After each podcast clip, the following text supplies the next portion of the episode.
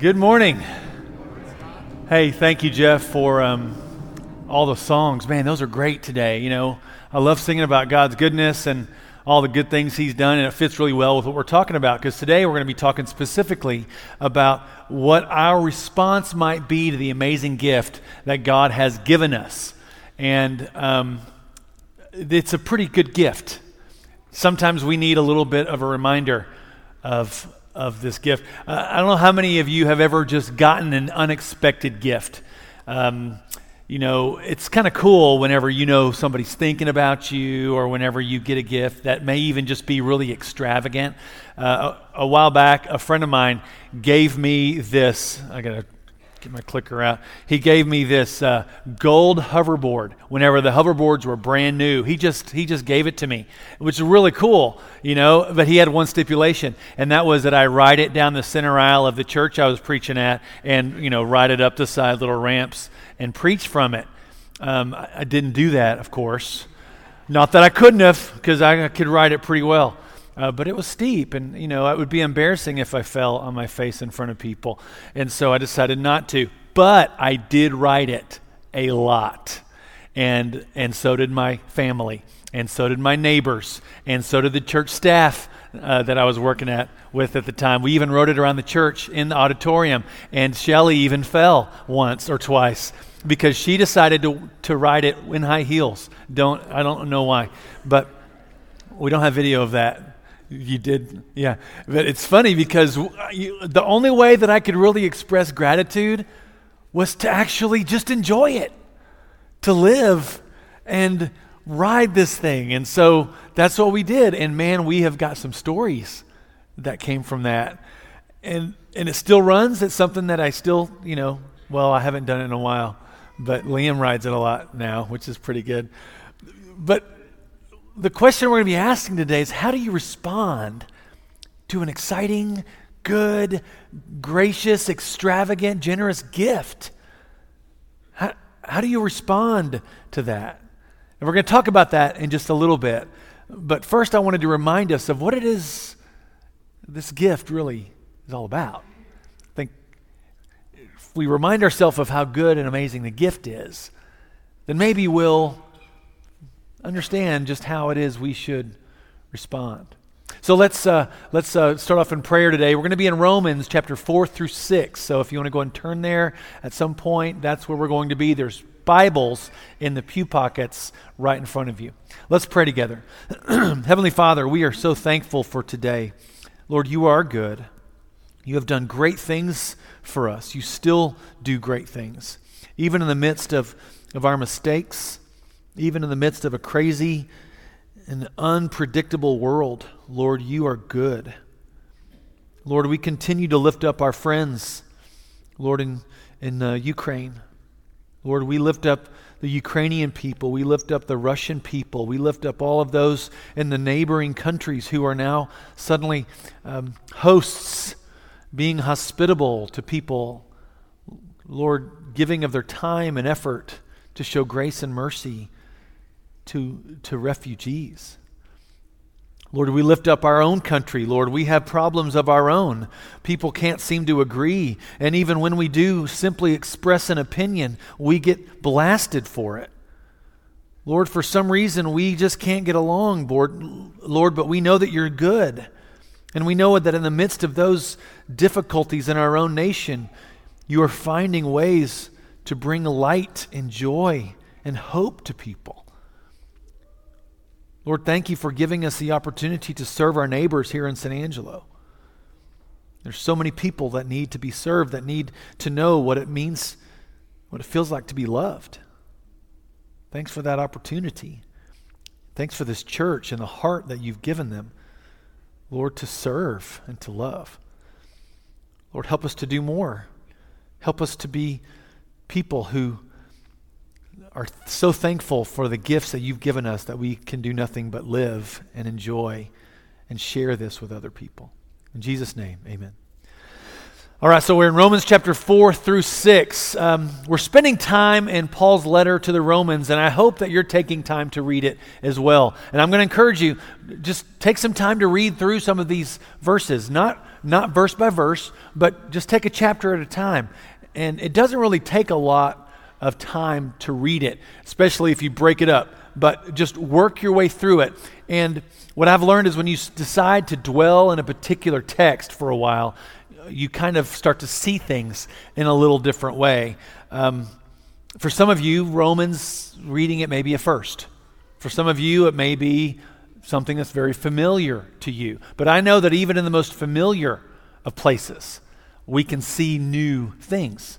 And that's what I hope you're finding through this series. So I'm going to uh, encourage you to continue to spend some time in Romans. And when in Rome, hopefully you'll find some things that may be familiar along with some things that might be new to you as well.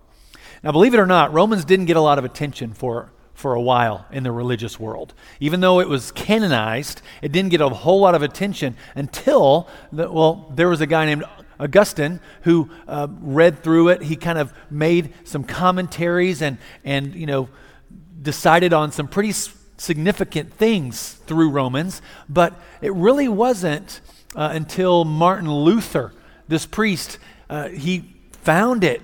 It's not that it was lost, but he really started diving in to Romans. And, and after him, it kind of became this dominant letter of the New Testament. In a world of strict rules and regulations in the Catholic Church, this particular letter addressed some of Luther's pivotal questions that he was trying to work through. And Luther, I think, is the one who's kind of helped shape our view of what Romans is. You know, he read it in Latin, and the thing that really scared him was the justice of God because he knew that there was nothing he could ever do that would be good enough to satisfy the justice of God. But he did find this, this um, peace and liberation in chapter 1, verse 17. We've been reading this. This is kind of an anchor text for us. For in it, the gospel is what we're talking about. For in it, the righteousness of God is revealed through faith for faith. As it is written, the one who is righteous will live by faith. So Luther uh, was tormented by this idea that salvation had to be earned. Because in his culture, there was a lot of work that one needed to do to earn and maintain even salvation. In fact, he saw the Catholic Church as the Judaizers that Paul talks so often about in Scripture. You know, in his research, as he's kind of working through it, led him to Galatians you know, led Martin Luther to Galatians 2, where Paul says this. He says, Yet we know that a person is justified not by the works of the law, but through faith in Jesus Christ. And we have come to believe in Jesus Christ so that we might be justified by faith. And remember, this is that phrase, we, you know, it could, it's of or in from, uh, by, justified by faith in or of Christ, and not by doing the works of the law, because no one will be justified by the works of the law. So Luther takes this to mean that we are, we are saved by faith, not by the things that we do. Which le- leads us to this idea of something I mentioned last week is that our salvation has a lot more to do with God than it has to do with us. And what strikes me most about this line of thought is that salvation is purely a gift of God. It is a gift from God that is rooted in His kindness. What does it say a few chapters earlier? Where I've mentioned this in the last couple of weeks. God's kindness was always meant to lead us to repentance. God is kind and it's rooted in his kindness. Now, for many of us who've been kind of born, maybe born into church, we've been um, educated, we've sat in the pew a lot in our life. I was I wasn't born in church, but man, I got there as fast as I could, you know. And I spent a lot of time in church, and I think for some of for some of us, we may see this gift of God as something that is really only able not only, it's something that we're really going to experience after we die. You know, once we die, then the gift of God really kicks in. It's like, like a long term investment almost. There was a guy that I knew, uh, you know, he says, oh, yeah, giving, Christianity, it's kind of like an insurance policy. Okay. That's one way, I guess, to look at it. Some of us, we look at God's gift, the gift of eternal life, as something that happens after we die. It's kind of like that long term investment. And because of that, we've kind of become desensitized a bit to what an amazing gift this really is for here and now. This is salvation. This gift, it is, it is being seen as righteous in the eyes of God. I mean, God is righteousness. And this gift is, is allowing Him to see us as righteous. It's a miracle. Because you know what you've done. Nobody else may know all of it, but you, you know. So ima- you know, just imagine if you believe and the Spirit is in you, God sees you as righteous. Wow. I mean, Paul refers to Abraham in uh, chapter 4 of, of Romans in verse 3, and it says specifically Abraham believed God, and it was credited to him as righteous. And he's referring, of course, to the story in Genesis 15 where God tells Abraham, hey, you're going to have a son. You're going to have kids as numerous as the stars. He's old. Sarah's old. But you know what? Abraham believed. He believed. And so God gave him righteousness. He says, Wow, you believe that? Okay, God's going to credit it to him as righteous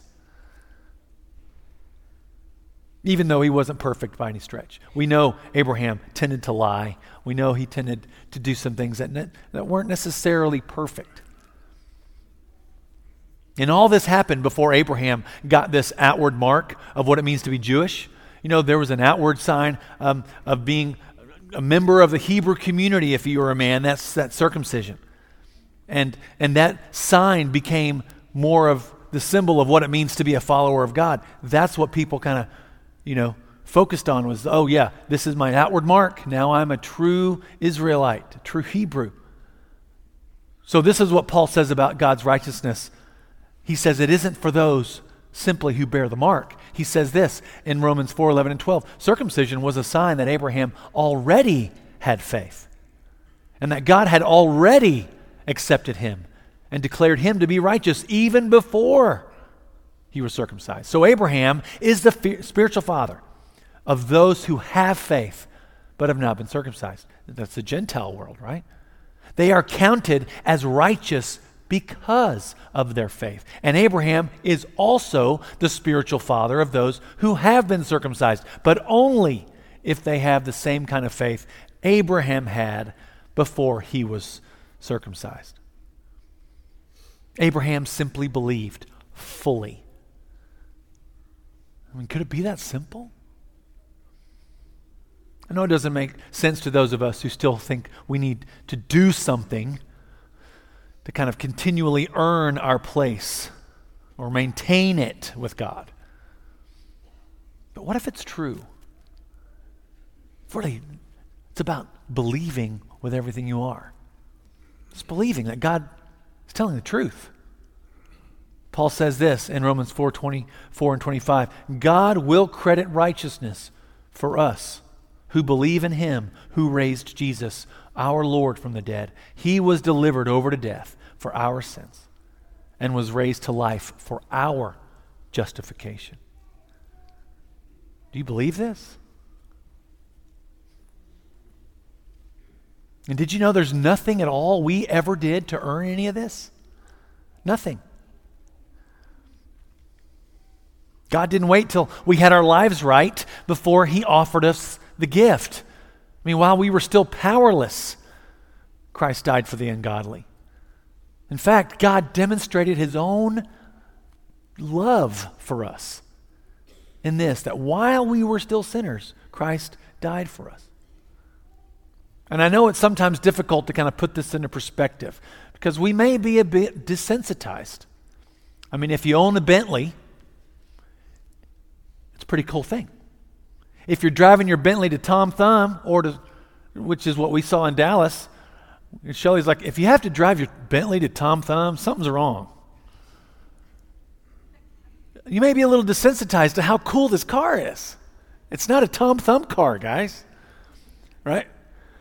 I think sometimes we we may be desensitized to how amazing this gift actually is. And what this means is that each and every one of you matter. What this gift means is that you're not an afterthought. You weren't a, oh yeah, forgot you were born. Yeah, sure, you're, come on in. No, you are not an afterthought. No matter how many mistakes you made, how many you are still making, you are unbelievably valuable to God. And what's so great is God wants you to actually be a part of His family. He wants you to live with Him forever. He's opening up a space for you. In fact, He's creating one specifically for you. He wants you to be a part of his family. He wants you. He wants you as a group. He wants you as individuals to be a part of his family, which means that you can be forgiven for everything you've ever done. You can have a brand new start, a brand new life, a good future, hope. So the question I'm asking is how are we going to respond to that? How do we, how have we responded to this gift? Sometimes the, the gift is so great, we may not really know how to properly respond to it. You know, Paul talks about the importance of baptism, how this is a response. You know, it's a response that comes when we don't want to sin anymore. It's a response that comes when we when we don't want when we, we know we need something more. So in Paul's day, baptism was a given. It was a given. You know, if you believed, you got baptized. You know, it was a response that was rooted in love. It was a response rooted in joy and gratitude. And if you believed, then you repented. And then you were baptized. There really was no if, like there is today. It wasn't, it wasn't an if back then. He says this He says, Don't you know that all of us who were baptized into Christ Jesus were baptized into his death? And this is what's so great. We were therefore buried with him through baptism into death, in order that, just as Christ was raised from the dead through the glory of the Father, we too may have a brand new life. Our old life, it's gone. If you haven't believed, it could be. Your old life could be gone. We don't have to do the same things that we used to do. It's this gift of freedom.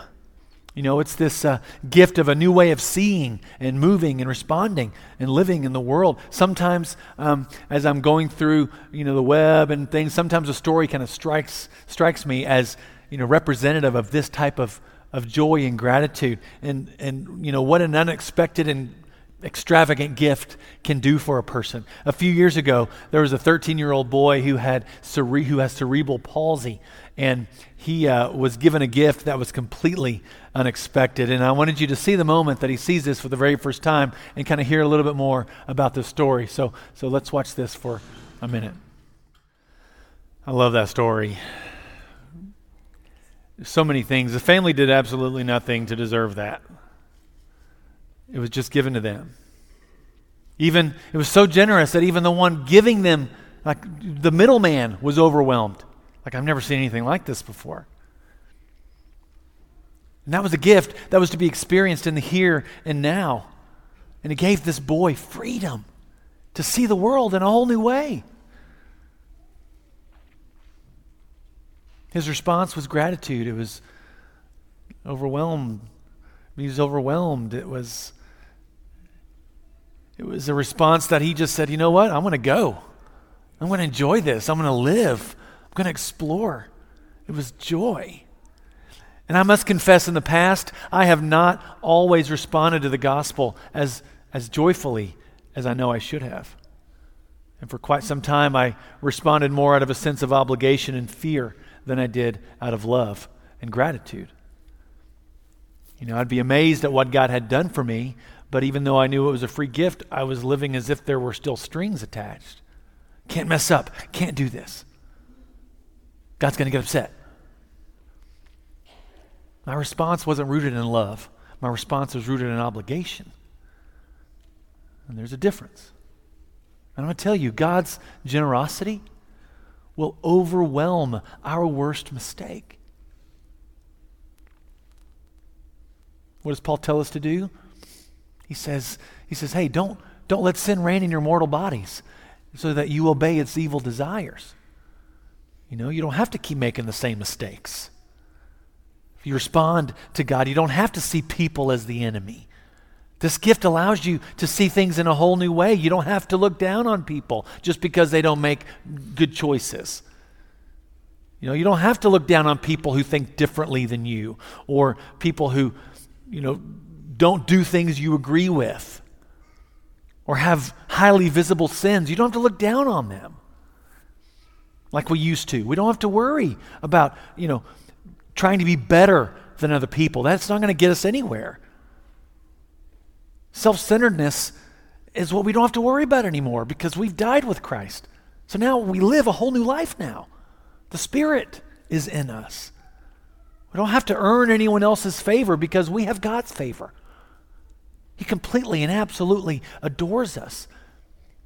Paul was given this gift, and he believed and he responded with love. And so you don't hear Paul talk about how hard we need to work to earn God's love. You don't hear, hear Paul talk about how we need to ensure that everything is just perfect and just so, you know, or else. No, God's gift, his gospel comes baked in grace.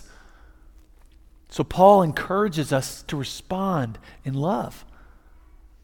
He tells us to offer ourselves to God as those who've been brought from death to life. You know, he says, Sin shall not be your master. And then he says, The wages of sin is death. He says, But the gift of God is eternal life in Christ Jesus our Lord. Eternal life, it's not, it's not just a gift that comes after we die. Eternity, believe it or not, starts right now. Right now. You believe? I mean, this life, this eternal life, is avail- it's, it's available for you here and now. It's a gift that is rooted in love for you and kindness for you. So, why don't we root our response to God in love, in gratitude, in joy? I mean, let's get busy living, right? Let's enjoy the creation that God's given us. Let's enjoy the people He's entrusted to us, even the ones that annoy us. Let's enjoy them. Let's enjoy the ability to work and to speak and to walk and to move. And let's enjoy the, the ability to give freely, knowing that God's going to provide for us whatever we may not think we have. Let's enjoy and, and be thankful for the emotions God's given us, as wild as they may be. Let's be thankful for the, for the highs and thankful for the sadness and the happiness and the lows. What if we chose to see our difficulties as a way to become closer to God and to understand other people better?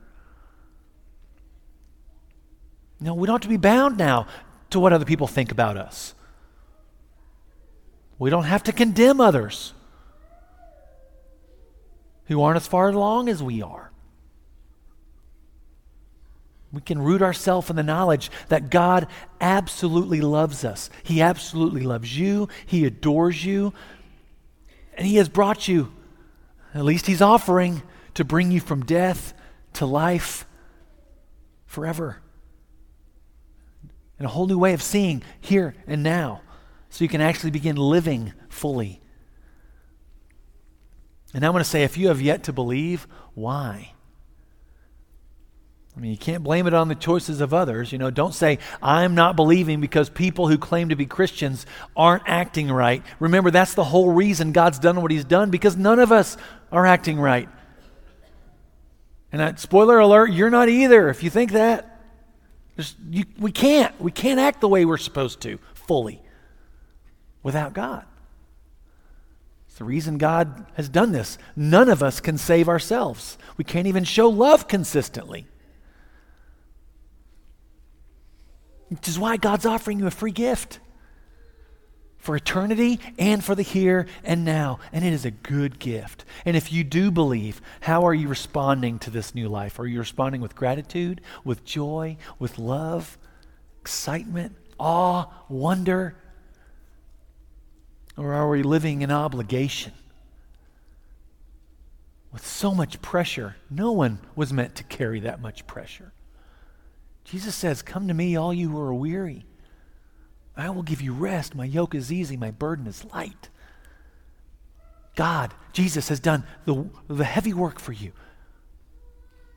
Can you believe? How will you respond? Because every choice is a response. As the praise team comes up, I'm going to offer you an opportunity to pray this morning with some men and women that are going to be around the room. And I'm going to offer you an opportunity if you want to if you want to respond right now. If you're like, you know what, I put it off too much, I'm, I'm ready. The water's ready, and it's even warm. It's a lot warmer than the room. right? I'm sorry I had to say it. But I'll tell you this none of you fell asleep today. Amen. Mitch, I think we got a plan from here on out. It's time. If you're on the fence, it's time, y'all. Let's get busy living. Heavenly Father, thank you for this day. Thank you for everything you've done for us. And I pray that those people this, this morning who have been living in the sense of obligation and fear, Lord, help them right now to release that and begin a whole new way of seeing too through love and excitement and gratitude. There's nothing we'll ever be able to do to repay the gift you've given us. So help us, Lord, to simply live and share the stories. Lord, those people who are on the fence right now, I pray, Lord, that you would help them to just make a choice, to choose well, because today's the day. In Jesus' name, amen. Let's stand together. If you need prayer, we'll be around the room.